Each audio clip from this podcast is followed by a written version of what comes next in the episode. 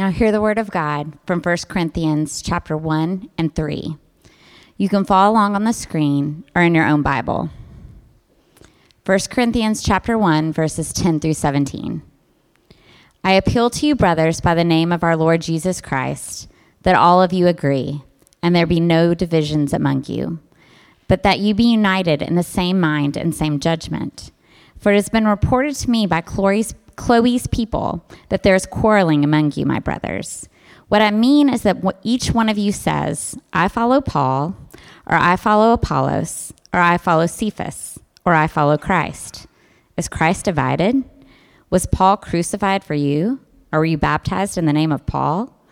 I thank God that I baptized none of you except Crispus and Gaius, so that no one may say that you were baptized in my name. I did baptize also the household of Stephanus. Beyond that, I do not know whether I baptized anyone else. For Christ did not send me to baptize, but to preach the gospel, and not with words of eloquent wisdom, lest the cross of Christ be emptied of its power. And now 1 Corinthians 3.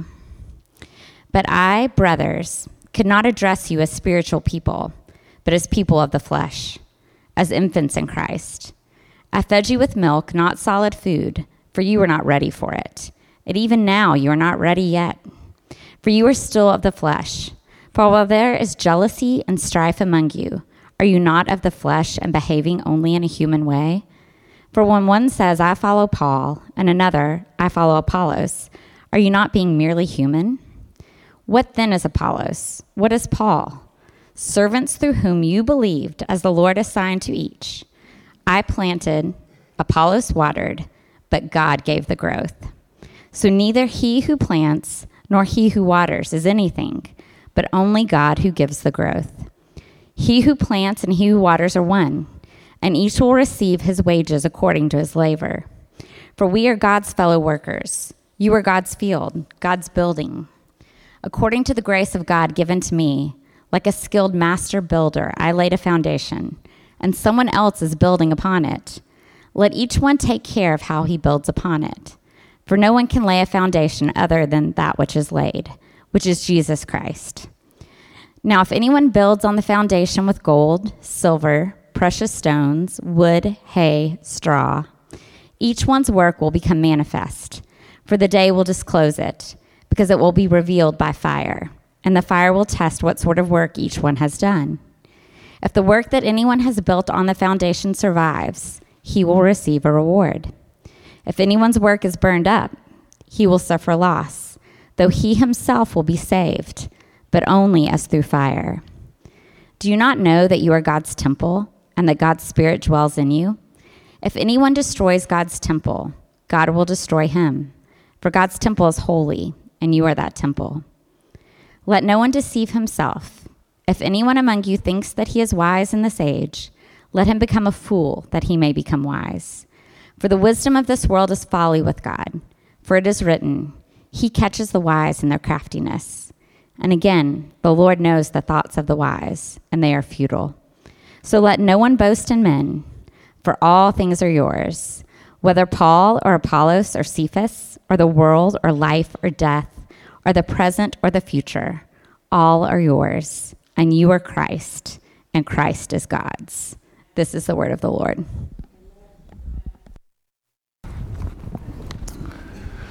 Well, good morning, church. It is so good to be with you this morning on this beautiful day. Amazing weather, right? Right? It's just absolutely gorgeous. I love this time of year. Fall is my absolute favorite time of year. It's the best of all the seasons. You get cooler weather, leaves changing colors, college and pro football. Epic. Pretty awesome. Now, how many of you guys, just show of hands, how many of you guys fall is your favorite time of year? Okay. How many of you guys summer? How many of you guys winter? All right, how many of you guys spring? Oh, it's a good, good variety. Danny over there champions summer. I don't know if he does or not. I'm just gonna say that does. Danny champions summer. Eric loves winter. Which one of us is right? Who do you follow? Maybe you say Eric is the one who shared the gospel with me, so I'll go to follow Eric. So go winter. Maybe you say Danny baptized me, so I will follow him. So go summer. Now we have division in the church. Oh man, what have I done? This is not good. See, I know this is silly, right? It's just silly illustration. I actually have no idea who Eric champions or Danny champions or anybody else. I don't know what they really like the most. But something similar to this was happening in the life of the church of Corinth. It probably wasn't over their favorite season of the year, like what I just said, but division and factionalism was happening. In the early part of chapter 3, Paul says they're acting in the flesh, full of jealousy and strife. Now, I'm going to throw this out there as a complete side note. I have to throw this out there real quick. I just have to. I can't help myself. I've often heard people over and over again say, we need to be like the church in the New Testament or like the church in Acts. And when they say that, I often throw out, just because I'm contrary and I like to do this to people, I'm like, so which church is that? They're like, the church in Acts, the church in New Testament. I'm like, well, there's a lot of churches in Acts and a lot of churches in New Testament. There's church in Jerusalem, church in Corinth, church in Ephesus, church in Antioch. They were all different. But I also like to throw this out there too, just because I'm a mean person. I thought that, you know, a lot of Paul's letters are written because the churches are kind of dysfunctional. So you want us to be a dysfunctional church? Like, no. And then on top of that, in the book of Revelations, um, out of the seven churches the letters were written out to, five of them were messed up and uh, rebuked. So I was like, so I'm confused. Do we want to be rebuked? I don't know what you want. Okay, I say all that. I'm sorry. I'm just a mean person. I know what they're trying to say. But we're not supposed to be like those churches in Acts. We're not supposed to be like the churches in the New Testament. We're supposed to be like the church God calls us to be now. In this day, led by His Spirit to accomplish the work that He's called us to do. Does that make sense? You guys with me on that real quick? That was a quick little aside that I just had to throw out there, but that's exactly what we are. Guys, we're not called to live in the past. We're not called to say this is the glory days. I've often heard that said about America. I miss the glory days of America. I also heard that said about different situations. Different, I miss the glory days of this. I miss the glory days of that. Can I tell you guys something? This is so profoundly what I believe to be so true for us, especially in the church. I miss the glory days of Christendom. I wish we can go back to that. I'm like, can I tell you, God has called you and the church right now where it's at for a purpose. And our duty is to be faithful to the call that He's called, a place upon us as a church. And so all we can do is say, God, what do you want us to do? in this place, in this culture, in this context. Okay, going back into your series. We're in the book of First Corinthians. So we've been in the book of First Corinthians for a few weeks now, and we're going to be in here for a few more weeks. And this is a letter written to the church in Corinth by Paul. He's addressing the main issues that they have, but he does it by constantly going back to the gospel. In Corinth, the two leaders have become kind of a flashpoint of pride and division are Paul and Apollos. 1 Corinthians 1 11 and 12 says this It has been reported to me by Chloe's people that there is quarreling among you, my brothers. What I mean is that each one of you says, I follow Paul, I follow Apollos, or I follow Cephas, or I follow Christ. So the church is lining up behind their favorite teachers, kind of boasting in them, and there's quarrels and there's divisions happening. The entire first four chapters of this letter is dealing with this problem. They're quarreling, there's division, there's fighting, there's jealousy, there's strife. They're like, oh, Paul, uh, what he says is better, or what Paul says is better, or I'm more important because Paul baptized me, or Apollos set me up. Now you might say, well, why Paul and Apollos? It seems like there's Cephas and there's Christ. Well, 1 Corinthians 3 4 says, When I follow, I follow Paul, another I follow Apollos. Verses 5 and 6, what then is Apollos? What is Paul? And in 1 Corinthians 4 6, it says, when Paul is summing up the three chapters, he says, I have applied all these things to myself and Apollos for your benefit, brothers, that you may learn by us not to go beyond what is written, that none of you may be puffed up in favor of one against the other. So, yes, Cephas and Christ was mentioned, but really it came down to those two main figures in the church. Here's Paul and here's Apollos. The sad thing is, they never fought with each other. They didn't disagree with each other. It's just the people who followed them after they left we're like, well, you know, Paul wouldn't do it that way. Paul would do it this way. Or Apollos wouldn't do it that way, he would do it this way. But it's actually not actually Paul or Apollos who would say these things. It's people's interpretation of what they would do. So that's the issue. Paul and Apollos have become the, this idea of kind of people being puffed up in favor of one against the other over these two leaders. And then Paul addresses in our text what can we learn about God and about human leadership. And how does Paul teach us about God and human leadership that will hopefully result in humility and boasting in the Lord Jesus? Last week I spoke about how Paul didn't come with eloquence and an expected manner of the world. He didn't come as a grand order. He didn't come in with robes flowing, with all the degrees and the pedigrees. He didn't come in as a philosopher. He didn't come in with signs the way the Jews wanted, or with wisdom the way the Greeks expected. He came only with the simple message that turned the world upside down. He came with the message of the cross, he came with the gospel. Paul realized that he had true power. The only true power that could turn dead to life is not words, is not wisdom, not intellect, but was the power of the gospel of Jesus Christ. That only God has the power to bring the gospel to transform lives. For us, Paul describes us as dead in our transgressions and sin. So, for us or for anyone to obey God is a miracle and takes power of resurrection, power which God alone has. Therefore, Paul is saying it's or he's going to say it's, not, it's wrong to put too much stock into our leaders or their abilities. The Corinthians idolize their leaders and were fiercely loyal to them. This is an unhealthy attitude toward leadership. And it comes from misunderstanding of the gospel. So, in this passage, guys, what I want you to see is I want you to see your attitude toward Christian leaders, what it should be. And let me give you a few reasons why this is important. One, all of you in one sense or another, as a leader of others, in that you are trying to influence people for Christ. So it's important to have a right view of what Christian leadership is. Because all of you are called to be a leader in one sense or another. And two, guys, can I tell you how many times I've heard from people who've been destroyed, wrecked, uh, turned away from faith, moved away from the body of believers because some leader disappointed them, some pastor hurt them Somebody who they really looked up to as a leader of the faith let them down. And can I tell you something? It is so vitally important that you have the right view of the leaders in your church and the leaders in your life. Because one, you're a leader, and two, because the wrong view of these leaders leads to destroying your heart and your faith. Do you hear me? Chapter 3, verses 1 through 4. But I, brothers, cannot address you as spiritual people, but as people of the flesh, as infants in Christ. So, I, guys, I love how Paul starts off chapter 3. He basically calls his people babies. He's like, guys, quit being babies. Seriously, you're acting like children. What's wrong with you? I love Paul. He's bold, man. He just says it. He calls it like it is. He's like my wife, you know? My wife is like, I'm just gonna speak the truth, and I'm just gonna let you, let you know that this is, this is what she does. She always tells the truth, even if it hurts. And there are times when I'm like, ow. And she's like, it's the truth, Lawrence. I'm like, you have to say it. Paul says it. Paul speaks the truth and he says, guys, what you're doing is you're living like babies. I love this phrase here that he uses. He says, you're living merely human.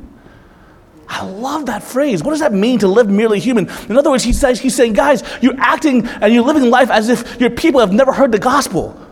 You're living life as if you've never had received grace. You're living like a normal human instead of people who've received the gospel, the goodness of the, go- uh, the goodness of the gospel of Christ in your life.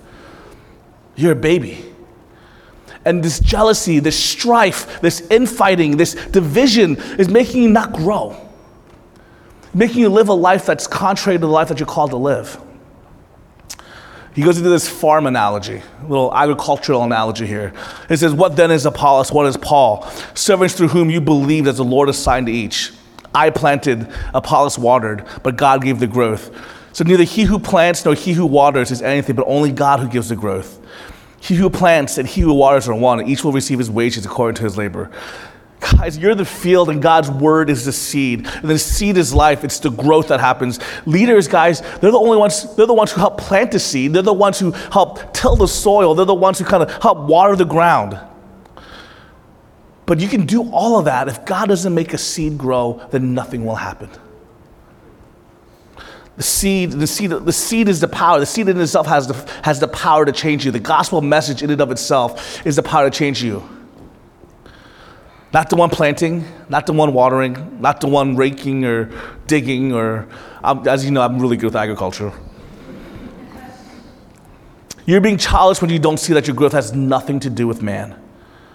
Well, so you can say then, well, Lawrence, if God is the only one that can do it, why do you preach? I mean, I mean, why are you even sharing the word if God's the only one that's going to grow everything? Why, why even water? Why even do all this stuff? 1 Corinthians 1.21 says, It's pleased God through the folly of what we preach to save them that believe. Guys, preaching and teaching and studying the word is like the wire that connects us to the resurrecting power of God. And when you're tied to a man, that shows you you don't really understand the gospel. If you're tied to a leader as your means of growth, make no mistake, the power of change comes only from God. It's in His Word, not men. It means that you don't understand that what grows you is the power of the seed, power of the gospel in you. I want you to hear this very well. Leaders are nothing more than servants.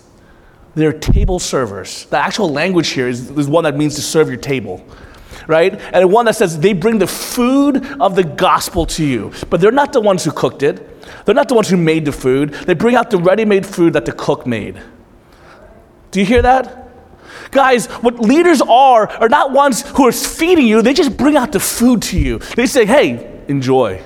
They're saying, look how good this meal is. The chef labored for this. The chef made the best ingredients and he cut and he cooked and he prepped and it's the best food in the world. And the chef, he just brings it out to you and says, eat and enjoy. He doesn't take a spoon, doesn't shovel it down your throat.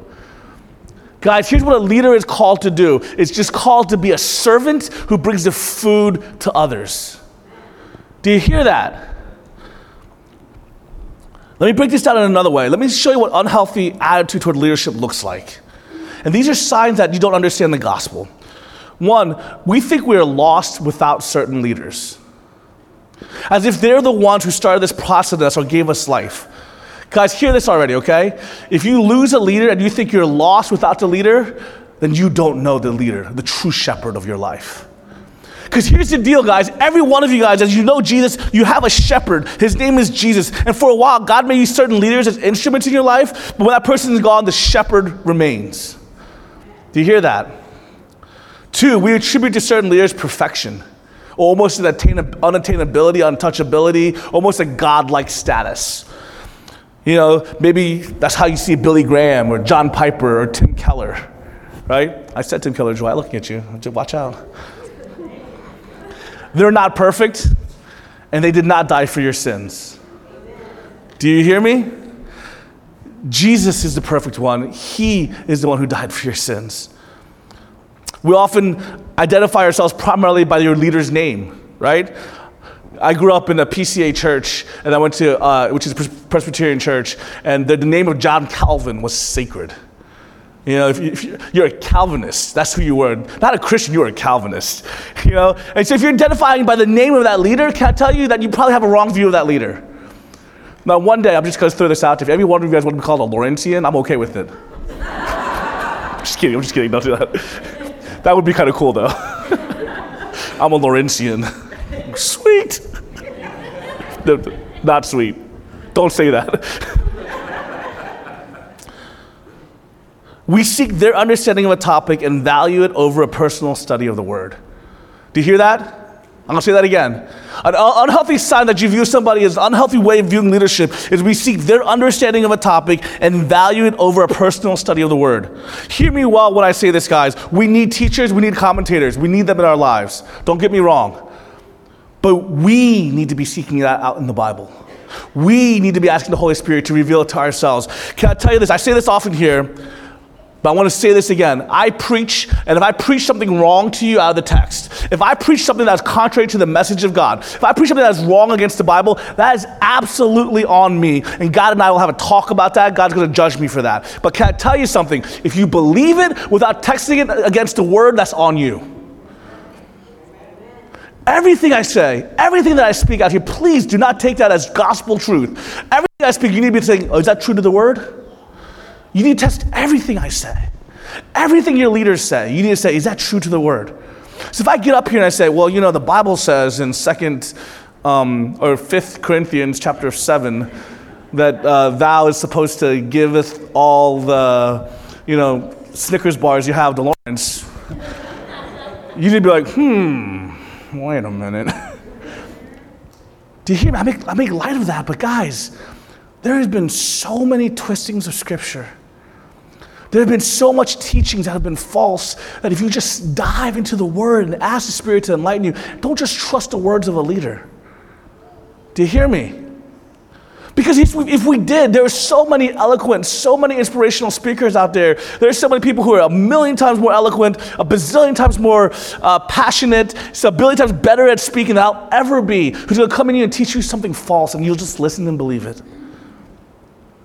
Please, even everything that I say, everything your leaders say, you need to take it against Scripture and ask the Holy Spirit to enlighten you and say, is this the Word of God? See, another sign of unhealthy view of leadership is that we seek their understanding over a topic of Scripture before you dive into your own. Paul goes on to an architectural analogy to reiterate his point. Now, if anyone builds on the foundation with gold, silver, precious stones, wood, hay, straw, each one's work will become manifest, for the day will disclose it, because it will be revealed by fire, and the fire will test what sort of work each one has done. If the work that anyone has built on the foundation survives, he will receive a reward. If anyone's work is burned up, he will suffer loss, though he himself will be saved, but only as through fire. Do you not know that you are God's temple and that God's Spirit dwells in you? The Washington Monument, I don't know if you guys know this, this is some cool little tidbit of history for you guys. When it was first being built, almost ended in a complete disaster. Right? Only reason I know this because I remember, in, uh, never mind, I don't know why I'm going to tell you this, but in, the, in Hamilton at the very end, they talk about, yeah. It's very good. Enjoy the soundtrack of Hamilton, it's very good. Okay but it ended in disaster. It was supposed to be at the time at least the tallest stone obelisk in the world. That was the goal. It was going to be the tallest stone obelisk in the world, 600 feet tall. It was supposed to have a flat top with a statue of Washington riding a horse, as like like horse like lifted up. You know, like that picture. That would be the cool statue. I'm just saying. If you guys ever want to make a statue of me, me with a horse, no, a unicorn riding a dragon. Okay. So it would be a good statue. 600 feet tall, Washington on top, riding a horse, kind of rearing up. But the shaft rested on a foundation of about 80 square feet, exerting 10,000 pounds per square inch of pressure on a bed of clay and sand. Not the best foundation. So, of course, right away, the monument began to lean. Actually, it began to lean almost two inches off vertical, and cracks began to appear.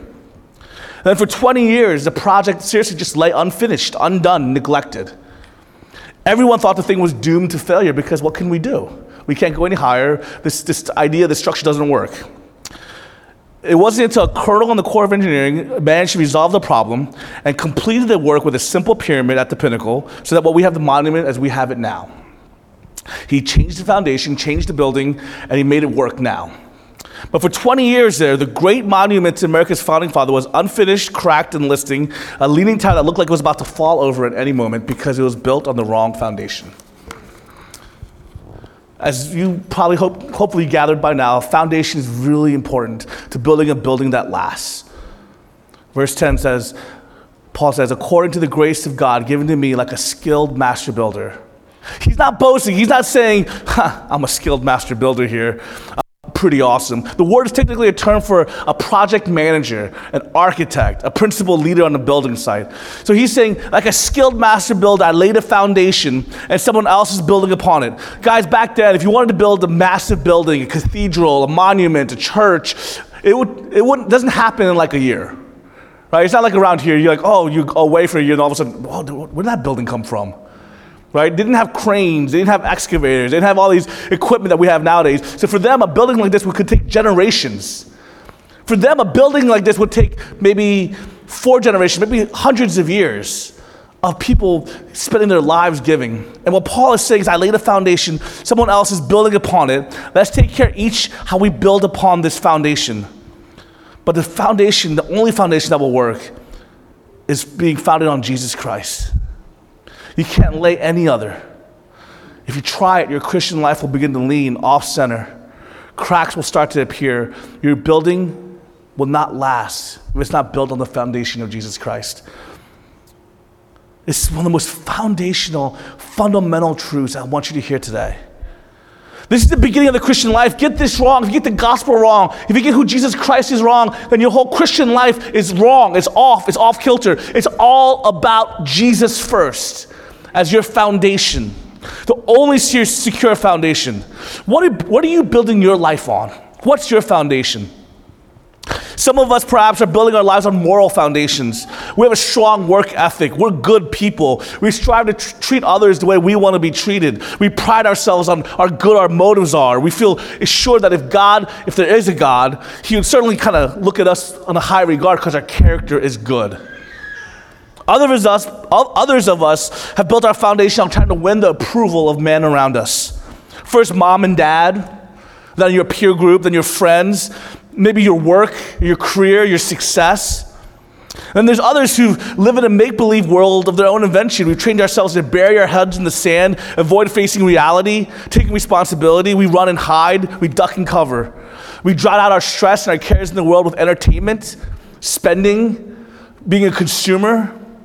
But Paul is telling us very clearly here that whatever we built our lives on, whatever we built our foundation on, if it's not Jesus, cracks will appear eventually. Isn't that so, so true?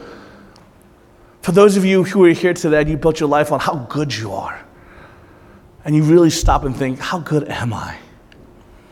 For those of you who built your life on, hey, I always win the approval of my parents and of my friends, what do you do when you don't? What do you do when you let even yourself down, or your kids down, or your friends down? For those of you who try to live in a make believe world of self medication through enjoyment and uh, hedonism, what do you do when that stuff fades away and you're left to the point where I don't have enough medication anymore of this hedonistic world and I need something else that's lacking? You start seeing that there's cracks in your building. Guys, I can say with everything in my heart, the only Jesus can take the weight of the foundation of your life.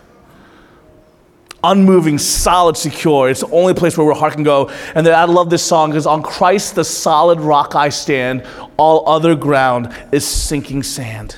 Until we come there, until we find our lives kind of in the place of Jesus at our foundation, cracks will always come. Why will cracks always come? Because here's the deal God knows us in the way He made us. And all of us are yearning. We're yearning for that esteem. We're yearning for that purposeful living. We're yearning to be known, like I said, to be loved and to have purpose. And the problem is, as this yearning exists in us, we try to find fulfillment, our foundation, on all these things we hope would fulfill that yearning. But the reality of this world is that all these things that we try to find our hope in, because we were made for one thing only, it doesn't sustain, it doesn't work, and it leaves cracks in us. Because we were made to be known, because we were made to be loved, we we're made to be to call to purpose. Guys, that everything else we try to find fulfillment in, it doesn't satisfy. As C.S. Lewis says, because the, the logical conclusion, if nothing on this earth satisfies us, the logical conclusion is that we were not made for this earth. You are made for relationship with an all knowing, all loving God. Are you resting on Him today? Is Jesus your foundation or is it your own abilities? Can I tell you guys, if you're sitting here today, if it's your own abilities to be good, aren't you exhausted? Aren't you tired of not being sure if you're good enough? Can I tell you today that if you're resting on your own skill and what you've accomplished in this world, aren't you tired of running around in that hamster wheel? If you're here today and if you're resting on this kind of like fake world of entertainment and this escapism, wow, aren't you tired of trying to find ways to make it all work out and seem like it's okay? Will you find rest in the foundation of the gospel? That you're still, that you can be known, you can be loved because Jesus Christ took upon himself the penalty of the, of the sins of the world so that you can have a loving relationship with a God you were made for. That this longing to be home exists because you have a home waiting for you. Be careful that you're building on the right foundation. Paul first asks, What are you building on? Then he asks, second, What are you building with? Notice how in verse 12 he lists different construction materials gold, silver, precious stones, wood, hay, straw. Which, by the way, I was a little confused by this because would you really build a home out of gold? it just seems weird. Like, could you imagine an all gold building or an all silver building? Is that not, does that happen? I don't even know. I'm just, okay, just throw that out there. Seems kind of odd. But he listed in decreasing value and increasing flammability, right? I mean, did you see like decreasing value, like gold, silver, stones, wood, hay, straw? It almost went like decreasing value and decreasing like ability to burn up in fire. You know, like hay, yeah, that's burn up in fire pretty strong. Yeah, that's wood. Yeah, do you see what I'm saying? Make sure you build so that it lasts. Now, why is that important? As long as your life is resting on Christ as a sure foundation, does it really matter that all that you build, how, how you build it? Look at verse 13, each one's work will become manifest, Paul says. For the day he means the return of Jesus, the day will disclose it because it will be revealed by fire. That the final judgment, our lives will fall under the scrutiny, hear this, will fall under the scrutiny of the Lord Himself. All of our work for Jesus will be put to the test. And the criteria is not how much we did, it's not the busyness, not, but it's the quality. Let each one take how, care how he builds. Verse 10, verse 13 the fire will test what sort of work each one has done. Not how much, but, the, but not the volume, but what sort of work. Now, hear this very well, guys. You might be saying, what does that mean? You might be saying, well, I'm, I'm, maybe I'm not building with gold because I'm not compared to Joy or compared to Susie down the street or compared to this other person, I'm not doing the work of God.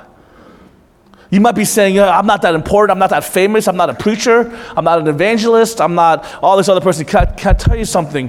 What, what you're building, all this time that you've been building, and the things that you don't think that you're building with, guys, can I tell you that this is, this is a profound truth I don't want you to miss, okay? Here's you know that sometimes in life, there are things that seem to receive a lot of glory right? If you look at this world, the things that you do. If you're, if you can score 50 points in the NBA basketball game, you're going to be considered. There's a lot of glory for you, right? If you can play guitar and sing really well, there's glory for you to be had. Does that make sense? There's certain positions, there's certain things that action that you can do that in this world provides glory. Guys, can I tell you this right now? That if I can gather an audience of 20,000 people in a church, there's a lot of glory. If I can write a book that sells multi millions of books, there's a lot of glory in it for me. Am I right? Do you think God cares? Just to be honest with you, do you think, oh, Lawrence, impressive. wow. Wow. 20,000 20, people came to your church? Okay, all right, Lawrence. No, he can care less. I mean, seriously, like, this is what I want you guys to understand. This is what I love. He mixes leadership with wisdom here right? Because he's not the wisdom of the world. That's not what God values. When you think of building with gold, when you think of this glory that the world values, can I tell you what glory is? Glory could be you staying up, spending weeks taking care of your sick mother. Glory is you taking care of your children. Glory is you going faithfully to work to a job that you don't like, that you hate, but you do it faithfully and you do it with excellence because it gives him glory. Glory and building well is entering into your word, spending time in prayer, praying for that friend who doesn't know Jesus, praying faithfully for that person for 30 years. Glory is being willing to share the gospel at your work, down your street, because you don't care whether or not people make fun of you or you can be ashamed. Do you hear me very well? Please do not make a mistake of what we think God glorifies in. Right? And now, please hear me. I'm not saying God doesn't like Tim Keller or these other awesome preachers or these author, authors. I'm not saying that at all. What I'm saying is God has uniquely called different people to different things. And the thumb doesn't get more glory than the big toe, than the nose, than the eye, than the. You guys see what I'm saying? Got that illustration there?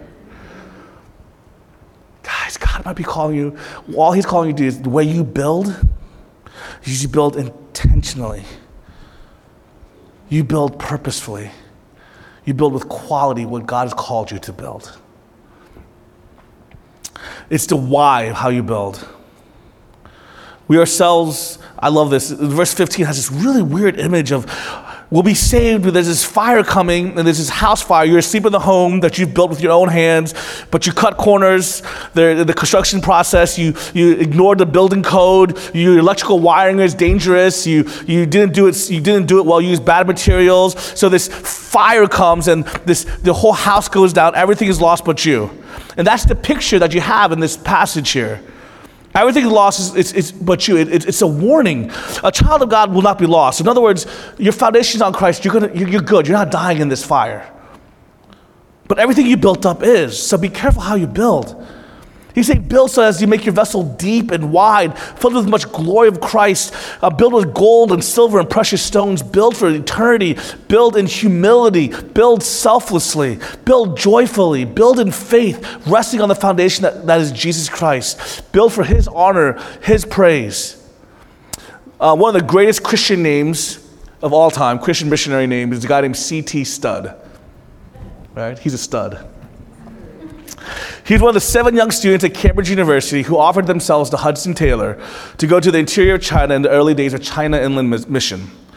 Studd is most famous for his saying, um, this is sort of a life mission. And this is what he said Some want to live within the sound of the church or chapel bell. I want to run a rescue shop within a yard of hell. That's how he understands the mission of the church. It's rescue shop within a yard of hell. And this, this is idea, the way C.T. Studd, this awesome stud, the way he lived his life was he said that for me, what glory, what building this house means is building it in such a way that I want to live here. So his house built was the how where he lived. But he also had this quote. And now, I actually read that, that CT, in this same book that I read, that C.T. Studd said this quote. I actually thought Jim Elliot said this quote or somebody like Jim I don't remember. But it, it, this quote was attributed to him. This is a poem that C.T. Studd wrote. Said, Only one life will soon be past, only what's done for Christ will last. Now, I feel like I heard somebody else say that quote, but this, they gave him credit. Uh, he's no fool who gives. Okay, that's the one Jim Elliot says. Thank you. And that's Paul's point here, isn't it? He's saying, build to last. He's saying, well, this life will soon pass. So what, what you build, what you do for Christ, that building that you build for Christ, that's what's going to last. How much of your labors are you spending for yourself, for your own pleasures, for your own distractions? Are you building to last? Are you building for the sake of eternity? Be sure to build on the correct foundation first. Be careful how you build. And then finally, be, be, be aware of what destroys a building. All right, so three things right there when it comes to architecture the foundation, how you build, and be aware of what destroys a building.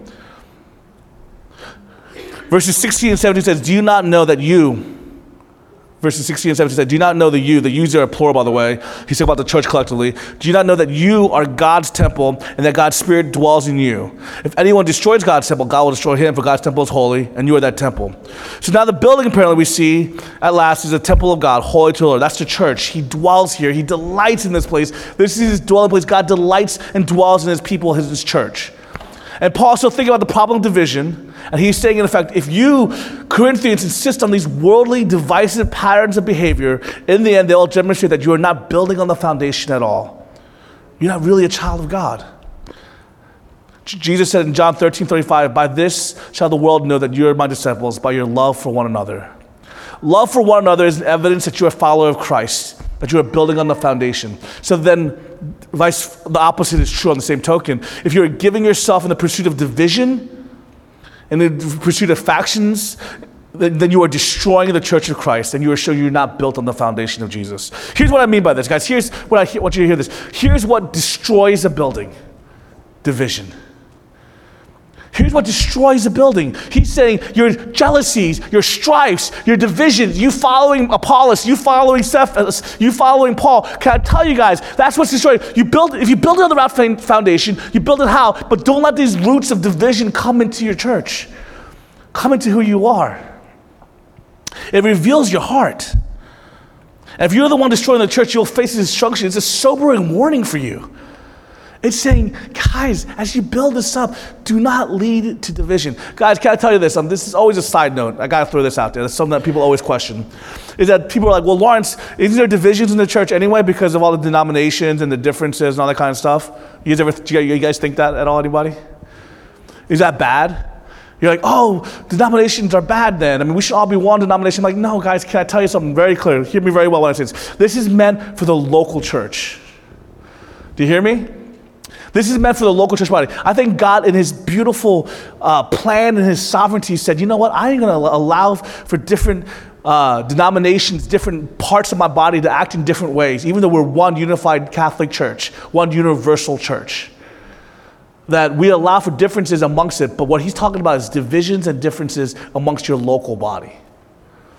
Does that make sense? Are you guys with me? And here's what I love about this, because here's what happened. If you look at the history of America, even, you see how the God used the differences of denominations to radically affect the way even America was reached with the gospel. Right? In the early parts of America, we used kind of like the Puritans and the, a lot of the kind of Reformed Presbyterian type thinkers, and they, they thought, oh, let's be high academics, and they established a lot of the seminaries right? So there was a lot of research and a lot of academic biblical study. But then a lot of the kind of more of the Mennonite Baptist tradition, they're like, we just gotta get the gospel out there and follow the Great Awakening. And so they just went and shared the gospel like crazy. And, and they went to tent revivals, went all across to the frontiers of America, went everywhere. Guys, the beautiful thing is we have both now in our history. So we have the enthusiasm and the sharing of the gospel that we've seen in that. But we also have, apart from, we also have the beautiful academic research and the study. Do you hear me? That's just one illustration of what I'm talking about. But what I'm not talking about, what Paul's not talking about, is divisions inside the church that leads to separation and leads to strife. At Waypoint Church, our elders operate on a, um, on a model that we have to be unanimous in every one of our decision making. So if there's a decision placed upon the elders, there's no like, okay, everybody, let's vote, and oh, it's five to four, it, it passes. It has to be unanimous. Because we, we do it because we don't want one person to be like, well, I didn't vote for that. Blame Danny. You know? we wanted to be one. Guys, can I tell you something? And hear me very well. One of the saddest truths I've heard in my heart growing up is I went. I was in a little Korean church most of my life, and I was in a town called Panama City, Florida, which is a small town to begin with. I only had like the, the Korean church only had like 35 people. Can I tell you that church split four times? I'm like, are you serious? You have like 35 people, you split four times. How could that be? And it wrecked me. I hated it. I was like, why are you always fighting? Why are you always splitting? Guys, guys, this is a true story, true story. I was at a church in Sanford, Florida, and I kid you not, one of the arguments we had in one of our committee meetings for like two and a half hours, two and a half hours, was the color of the carpet. Dead serious. I mean, I know that's one of the jokes you use, you know, the pastors use. It actually happened. I couldn't believe it. I literally was sitting there like, guys, we always talk about how we believe here at Waypoint Church, we exist for two main reasons. One, we want to be the coming attraction. We want to be the preview. We want to be the trailer of the kingdom of God. And can I tell you, when I saw the choir leading us in worship, when I heard the voices singing, I'm like, mm hmm. Yeah, that's what we are. But what we, when we fight, when we have strife, when we're not unified, we are not the coming attraction. Do you hear me very well? Now, guys, please, doesn't mean we always have to agree. Believe me, me and my wife don't always agree. But what we do is we say, whatever, time, whatever comes when we don't agree, we still operate in grace with each other. There are times when you're going to disagree radically with something that the leadership does in the church. As long as it's not, like, as long as it's still biblical, you guys just be like, okay, that's the decision made. I will be in unified unity with that. There'll be times when you disagree with your small group leader. When you think, oh, we should be doing this Bible verse, or we should be looking at this passage, or we should be doing this outreach event. Disagreements are not what's wrong, it's division. It's the quarrels, it's the strife, it's the jealousy. And guys, can I tell you that when we have the right view of leadership, when our building is built on the foundation of the gospel, the gospel that says that we're all sinners and we all need to give each other grace, that we all fall short of the glory of God and we all need the Spirit of God in us to breathe life into us. And that there's no leader that is better. All leaders are, you yourself and me and anybody else, all leaders are, are servers who bring forth the food of the gospel to each other it changes the way we build. Amen? So may we as a church have the right view of the building and the foundation so we can grow and build correctly, so we can show people the beautiful temple of our Lord Jesus Christ. Let's pray. Heavenly Father, we thank you so much for the work of Jesus Christ. God, we thank you that our reality, our foundation, what we can build and rest our lives upon is the fact that we are a sinner, but we've been adopted and brought into a loving relationship, that we are now co heirs alongside Christ because of the work of Jesus. God, our foundation is that we didn't have to earn anything, so we're not going to lose salvation. We didn't have to work hard, be better. We didn't have to make more money, look a certain way. But out of just your pure love and grace, you've chosen us and you called us into relationship. So we thank you that we, on that foundation we stand. On that foundation we build our lives. God, show us how to build correctly. God, show us how to Show us how to be a church, God, that, that ministers well in your name, built on the foundation of Jesus, built on the foundation of the gospel, built with right quality materials, not, without, not with strife, but seeking to advance your kingdom. In Jesus' name, amen.